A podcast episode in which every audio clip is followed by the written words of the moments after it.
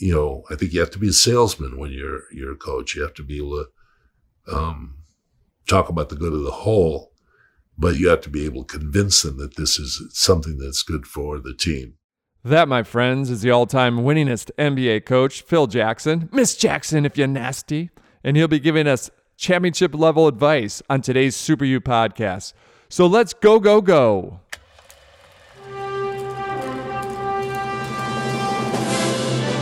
It's one small step for man. Liftoff. We have a liftoff. We choose to go to the moon, not because they are easy, but because they are I hard. I have a dream. You can't handle the truth. Seven. Six. Five. Four.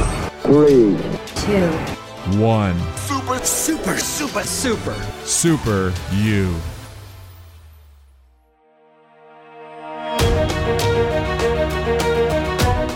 Thank you for joining us for today's Super U Podcast. I'm your host, Eric Quammen. Most of you know me as Equal Man. This is a podcast designed to unlock and unleash that superpower that's within all of us. We just need the courage to wear the cape. So my hope is these tips, the advice from all these thought leaders, from all these successful people, give us that advantage out there, gives us the ability to wear that cape, to step into our true self, to step into that superpower that we've been given. So today we have Phil Jackson. He's the N B A's all-time winningest coach. Before I get into his bio, a little brush with Phil. As some of you might know, I played basketball at Michigan State University. For those that play the drinking game of when I mentioned I played basketball at Michigan State, it's an early drink for you on this podcast today. But the Bulls, so Jackson was the coach of the Chicago Bulls, and the Bulls, Michael Jordan, we've got Dennis Rodman, we've got Scottie Pippen, we've got one of my former teammates that played and won a ring with them, Matt Stegenius, so shout out to Matt. But they were doing an exhibition game at the Breslin Center, which is where we practiced. And my teammate and I did not like Michael Jordan. We were Pistons fans. We were Detroit Pistons fans, true and true. Bad boys, those Piston teams, those bad boys. And so we were kind of bagging on Jordan, and we were in the equipment room getting, we drop off our equipment to get washed. And so there's a cutout. It's all cement, this room, except for there's a cutout. So where the, uh, the equipment manager can stick their head out. So we can't see that Jordan is on the other side of this wall. And we're, we're talking trash, right? My, my teammate and I are going, gosh, Jordan, he acts like he's hurt. And, but then all of a sudden he's fine on the offensive end, but he acts like his ankle's hurting if his guy's blowing by him. And so we're dogging on Jordan. And then all of a sudden, Jordan sticks his head in. And we're like, oh, gosh. You should have seen the look on our faces. And he gives this little smirk. And he just looks at us and goes, hey, hey, fellas, can you tell me, are those the little college balls that you play with? Or are those the N B A balls that I play with? Let me know which balls they are. And he just had this, like, that he smiles a little bit. And the only way Jordan can, he walks off. So pretty funny stuff, pretty embarrassing at the time for, for my teammate and I. That's how we were introduced uh, to Mister Jordan. But Phil Jackson is going to give us some championship-level advice. For those that don't know Phil, you might know him from his coaching career, but he played twelfth season in the N B A, winning an N B A championship with the New York Knicks in nineteen seventy and nineteen seventy-three. He was the head coach of the Bulls, and he led them to six championships. And then he coached the Lakers uh, with the late and great Kobe Bryant and Shaquille O'Neal on those teams. And so Jackson's eleven N B A titles as a coach surpassed the previous record of nine set by Red Auerbach. So we're to get some great championship-level advice today on the Super U Podcast. It's all made possible by Amazon Prime. I don't know about you, but I've got one of those smiling boxes at my doorstep each and every day. It saves me so much time and hassle. The great thing is when I get something, I order it, it's the wrong size, I send it back, and it's so painless. It's so painless. So thank you, Amazon Prime. And now some championship insights from the all-time winningest N B A coach, Phil Jackson, on the Super U Podcast.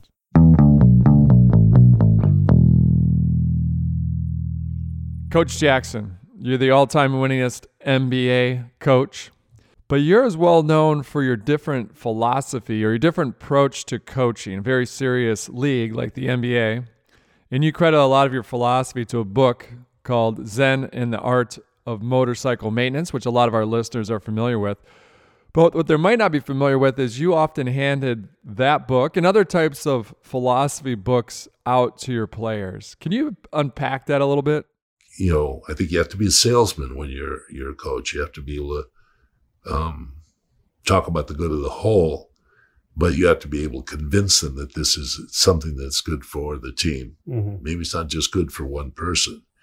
And I think a lot of coaches coach because it's good for one person and because that person's where they put all their trust in. And I think when the players know that, yeah, hey, it's not just about, you know, getting Michael Jordan the ball twenty-five times a game so that he can score thirty-five, forty points, it's about this team having the best, you know, feel mm-hmm. about it. Players seem to play a lot better if they can touch the ball and if they can have a chance to shoot once in a while, even if they're, you know, we're not there. All right, double clicking on that a little bit more. When it comes to a league like the N B A, or when it comes to big business or small business, entrepreneurship, how much does mindfulness play a role?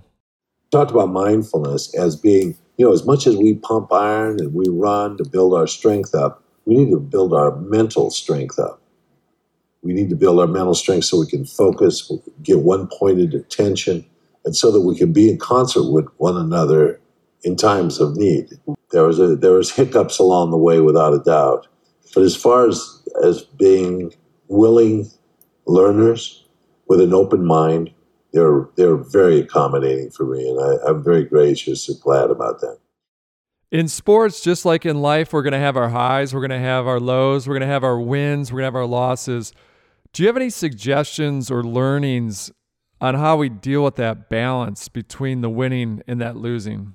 In sports, there are a lot of teaching moments where players are either on the high side or maybe on the low side of what has happened on the court. And as a coach, you can always kind of bring them right back to the middle road. That was mm-hmm. kind of what my process was, is to make sure that there's not too high or not too low as a standing. Nothing's going to be that bad, and nothing's that great in basketball. You're only a success for the moment you do a successful act. So these acts have to be repeated all the time. So your exuberance about one successful act or one successful game or one successful season is only a success at that time. You've got to repeat it, or you got to do the same thing again and again and again. You're well known for running Tex Winter's offense, the triangle offense, which really relies on a lot of freedom. So you're not a control freak as a coach, that it has a lot to do with reading the situation, going with the flow, going with intuition rather than, hey, you need to be in spot A at this moment in time. So it's more of a fluid approach, which obviously proved very successful for your teams, both at Chicago and also L A. In life, do you think that's important to have that intuition? And not only have the intuition, but have the guts to go with it. A lot of it's intuitive.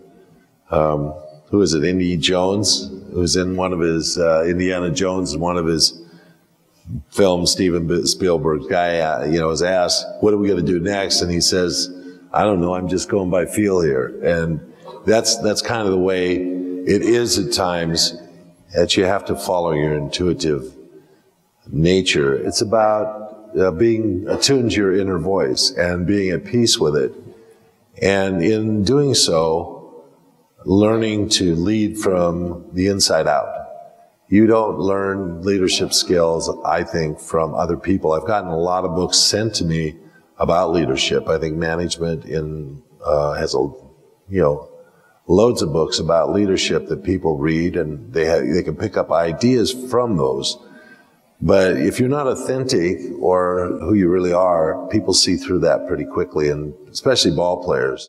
In sports and in business, success is really predicated a lot on two things. It's having the right people on the bus, and then also putting people in the right seat. And then you as the driver of this bus, the coach, the C E O, the entrepreneur, the founder, it's trying to figure out where that person sits on the bus. How do you play to that person's strength? How do you do that? It's really hard, but how do you assimilate not only the team on the bus, but let's, well, that's sometimes beyond your control. A G M can do that. Your H R department might do that. But let's dig into the second part, which is how do you find the right seat on the bus for that person? How do you play to an individual's strength that helps the entire team? We always have this statement, you can't change the spots on a leopard. That as much as you want a player that shows some talent to do something you want to do on your team, you have to look at what he really is and what it's really about and use his attributes for what it is. And so that was a lesson learned early on in my, my career. And I, I was happy to, to learn that, because that's one of the things that everybody as a coach thinks that my coaching will help this guy around along a whole lot. But a lot of times it's about what can he do inside of, what is his skills that can fit inside of our team frame, frame, framework that is going to help him, and how can he manifest his best skills when he does that, when he submits to the system and learns how to play. I am proud to admit I am a Detroit Lions fan, a lifer. And in my life, they have only won one playoff game. They are one of only four teams to have not made the Super Bowl. So all you listeners out there, feel free to email me, equalman at equalman dot com, not only with your questions, but if you know the four other, the four total teams that have never made the Super Bowl. I gave you one, so now you have to just answer three. But the Lions right now, a lot of fans of the Lions are saying, lose, lose, lose, get that number one pick. But that can be habit-forming, losing, just as the converse of that is winning can be habit-forming. So my thought is, one, you don't know if that number one pick's going to be any good, if that quarterback's going to turn out. But you do know if you develop a culture of winning, that that becomes habitual. It becomes a habit. I strongly believe that. So as a Lions fan, although you might go, oh, that's just ruined our draft position, we're not going to make the playoffs, why are you winning that game? Let's get a better pick. I think that you just have to start somewhere to develop that culture of winning. So do you mind unpacking how do you develop that habit, that culture of winning? And so as the youngest child, I had to you know, really scurry to kind of meet up with older brothers and a mother who was very competitive. Um, it's always a joke around the family that, you know, when you play the mem- memory game, you know, with those little cards that you turn over that you, you know, mm-hmm. that my mom would beat four-year-old kids because she was so competitive. But it was kind of, it was kind of bred in this competitive nature. And um, as a process, things, I was always on winning teams, a successful um, athlete growing up. And I was very fortunate to, to enjoy that. And it wasn't until my last years in the N B A that I went to the New Jersey Nets for a couple of years and was on losing teams. So it, it was a, it was a great run for me. Um, both in that nature. And to be honest with you, I wasn't the best player. I wasn't even a starter a lot of times. I did start eighty games or so in my career. But I was just fortunate to be in winning situations. And I think that winning becomes like habitual, and it becomes a motivating factor. When you win, you get a taste for it, and you want to continue to do it. And anything less than that is a failure. Not to dwell on the Lions, it's not a therapy session for me, I, I swear, but how important is optimism? How important is goodwill? Uh, as we close things up here, like how do we wrap things up? The importance of, of optimism, the importance of positivity, the importance of goodwill and winning. You know, you think about a battle, guy goes out, it's raining that day, wow, everything goes to pot. You know, you just, all your plan is changed. And directly, you're dealing with mud instead of, you know, whatever. All these things that can go wrong in a, you know, battle plan. Um, and that's kind of the way it is in, in sports in a lot of ways too, that all these things have to kind of work together to flow. And I used to get letters a lot from retired, well, nuns, from their retirement home, and about, we're praying for you, and we watch the games. There are twelve of us here in this community. This is one group that uh, wrote me, and I was like, oh, wow, you don't understand how much I covet prayer. That the fact that people want you to succeed is such a big part of what you do. And when I came to L A, uh, and I go to Whole Foods or whatever, grocery store, people come up and tell me, I'm so glad you came. I'm so glad that you uh, decided to come and coach the Lakers. And I was like, wow, with the, that kind of a feeling, we have to be successful. It's just, there's just so much goodwill flowing our way.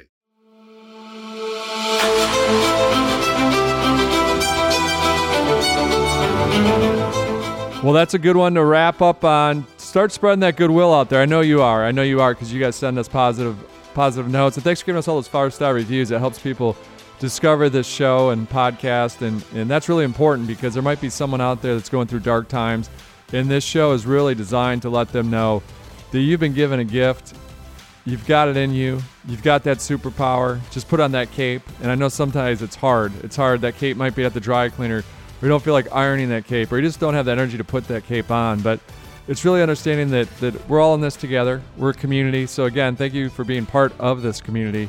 And my hope is these tips from Phil Jackson. He's the winningest championship-wise. He's won eleven N B A titles, more than anyone in the history of this planet. So many consider him the GOAT. And people always ask me, what the heck's the GOAT? It stands for the greatest of all time. So that's when people say he or she is the GOAT, greatest of all time. People argue, oh, well, he had Michael Jordan, he had Kobe Bryant, he had Shaquille O'Neal. Well, get this. Those teams all had those players before Phil got there, and they didn't win a lot. And when he got there, they won a lot of championships. So what's the difference? It was probably a lot to do with Mister Phil Jackson. And the success of this podcast has a lot to do with you, the listener, so thank you so much. And, of course, it has a lot to do with our great producers here, from Maritza Gutierrez, Jake Brin, and also Kelsey Gomez. But thank you so much for tuning in to this week's podcast, this Super U Podcast. I'm your host, Equal Man, reminding all of us, we're all superheroes. We just need that courage to wear the cape. And we need to remind ourselves, it's not what we take from the world, it is what we leave behind.